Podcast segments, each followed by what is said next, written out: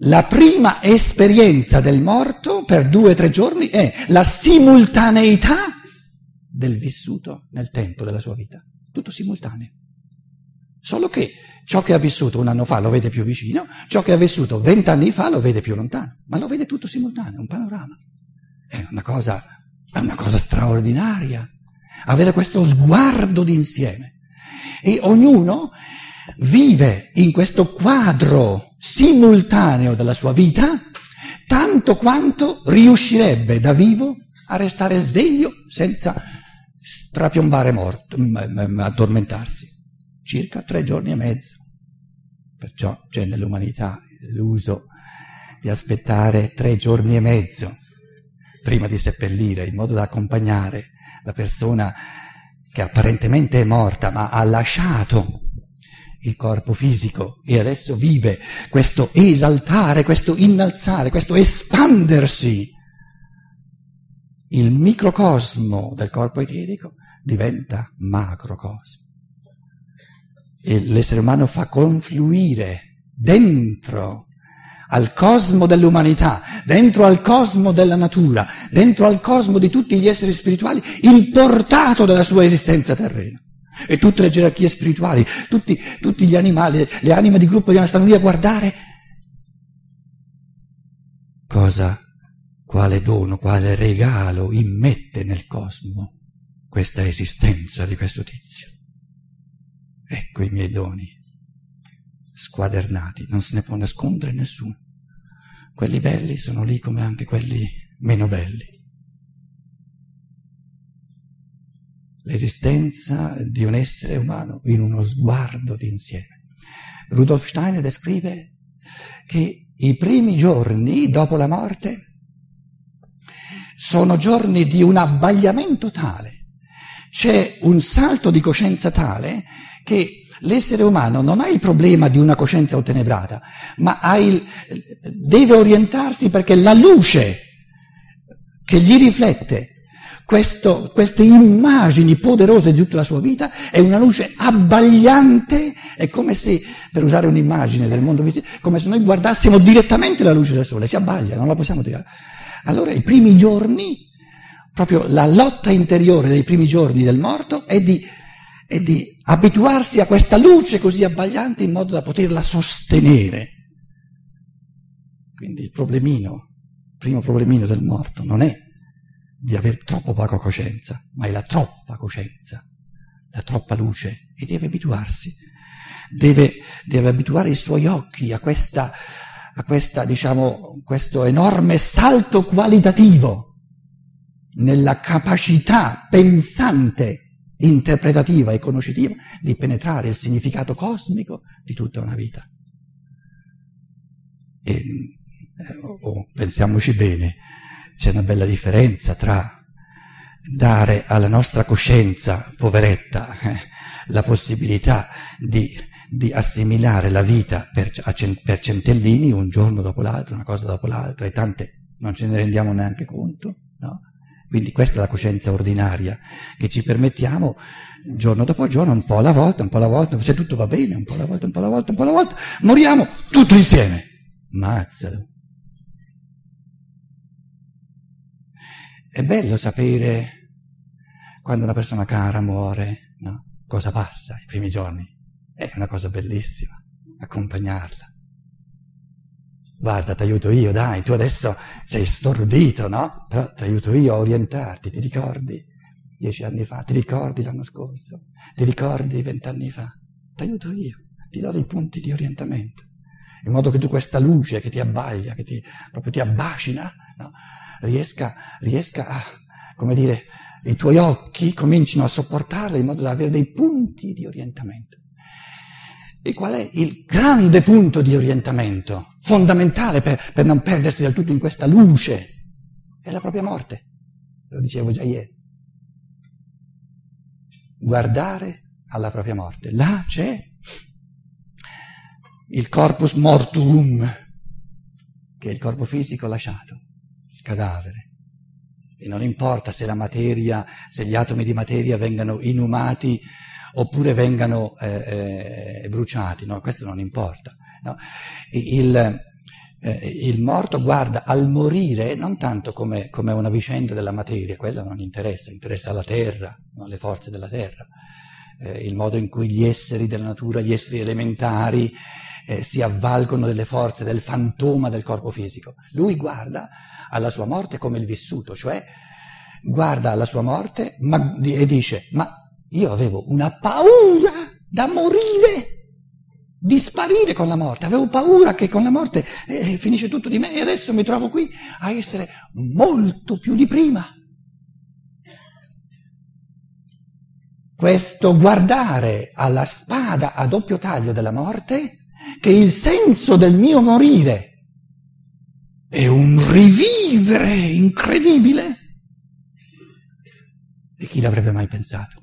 Che morire significa rivivere cento volte di più continu- ritornare sempre con lo sguardo dell'anima all'esperienza del morire crea la coscienza dell'io. Ecco il, il primo orientamento, primo grande orientamento dopo la morte. La gratitudine, la gioia infinita di aver potuto nascere per godersi la cosa più bella che c'è, che è quella di morire. il morto sa, ma con assoluta certezza, lo sa per esperienza, che non c'è nulla di più bello, non c'è nulla di più metafisicamente costruttivo del proprio essere, della propria coscienza, che l'opera, l'atto del morire mi sono permesso, addirittura mi sono potuto permettere di lasciare indietro tutto sto corpo umano, tutto sto pezzo di materia, mi sono permesso di far sparire tutto ciò che è visibile, percepibile. Per il morto non c'è più. Per il morto noi, i nostri pezzi, noi esistiamo, eh, per i morti, ma i nostri pezzi di materia non ci sono. Dove ci sono pezzi di materia? Per il morto ci sono buchi. Beh, i sensi non ce li ha.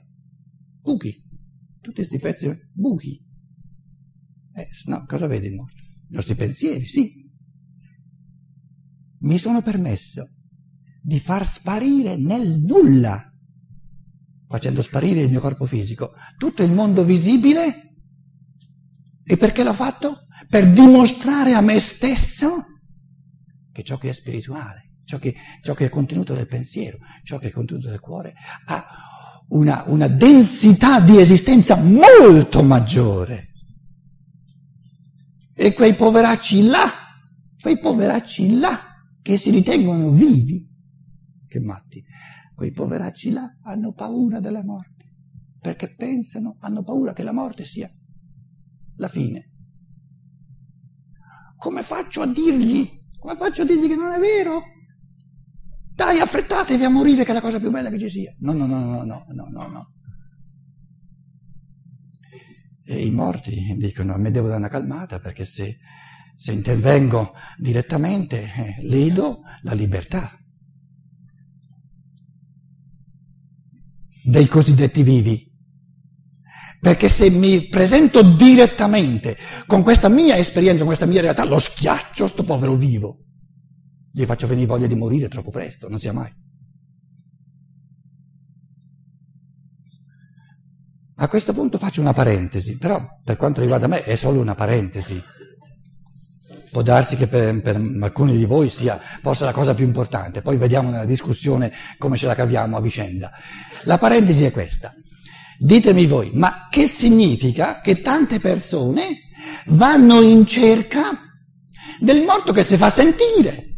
del morto che si fa vedere.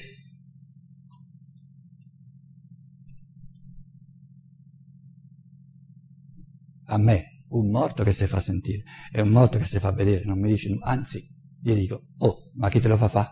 Che sei morto a fa? Guarda che senso della tua morte è di non farti né sentire né vedere, ma di farti pensare. Perché se tu da morto vuoi, farti, vuoi continuare a farti sentire e a farti vedere come prima, che sei morto a fare, resta qua. Eh, le persone prima di morire si fanno sentire e si fanno vedere. Che senso ha allora la morte se continua a farti sentire, a farti... Un morto. Non esistono morti che si fanno sentire e vedere esteriormente. Esistono soltanto vivi che hanno queste esperienze perché non sopportano la libertà.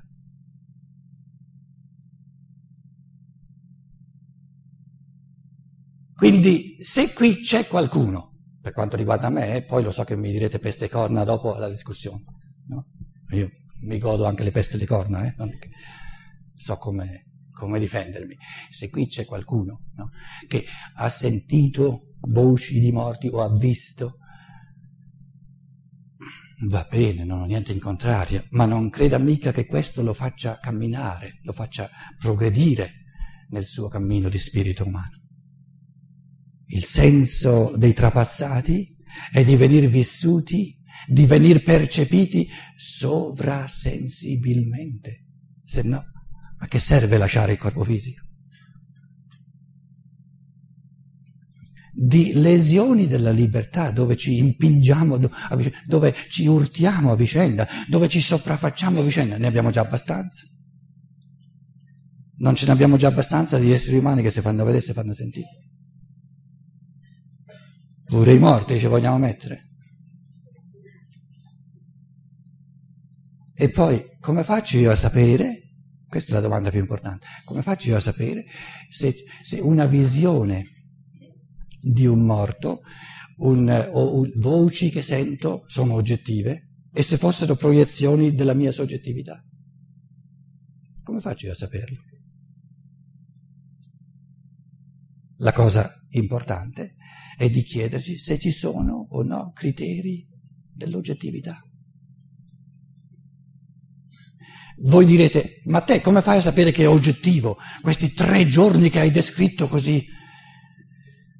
Io non posso dimostrarvi, eh, come dire, metafisicamente, eh, perché eh, il dimostrare dipende dalla capacità anche pensante di, della persona a cui si vuole dimostrare. Io dico soltanto quando io leggo queste cose, e Rudolf Steiner mi pare essere la sola eh, individualità e perciò il suo spicco anche morale assoluto nell'umanità moderna, che descrive queste cose. Io non ho trovato nessuna parte, mi sono dato da fare, eh, ho perso i capelli perché ho girato un po' in tutto il mondo, per vedere se, se, io trovassi qualcosa di meglio, di più bello, di più universale, di più convincente e avvincente che non Rudolf Steiner, metterei Rudolf Steiner subito da parte e piglierei il meglio. Io sono nato con l'intenzione di prendermi il meglio.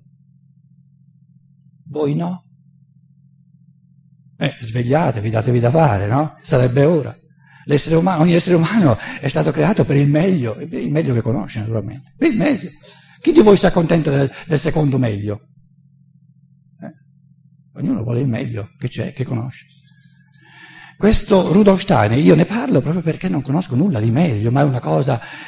Questo quadro poderoso mi convince ma mi convince in senso proprio, diciamo, di, di, di, di lucidità e anche di, sobrietà di pensiero, perché io mi dico, io mi dico, è mai possibile che tutto il vissuto, tutte le percezioni, tutti i pensieri che una persona ha pensato nella sua vita siano spariti? No! No, ciò che è spirituale, un pensiero che viene pensato, non può sparire, non esiste. Se io penso che tutto questo possa sparire è perché non ho capito mai nulla. Quindi mi sta bene, sta bene al mio pensiero, che anche se, se, è il primo questo Rudolf Steiner, allora dico, è il primo che ha capito veramente le cose, perché non può essere che così.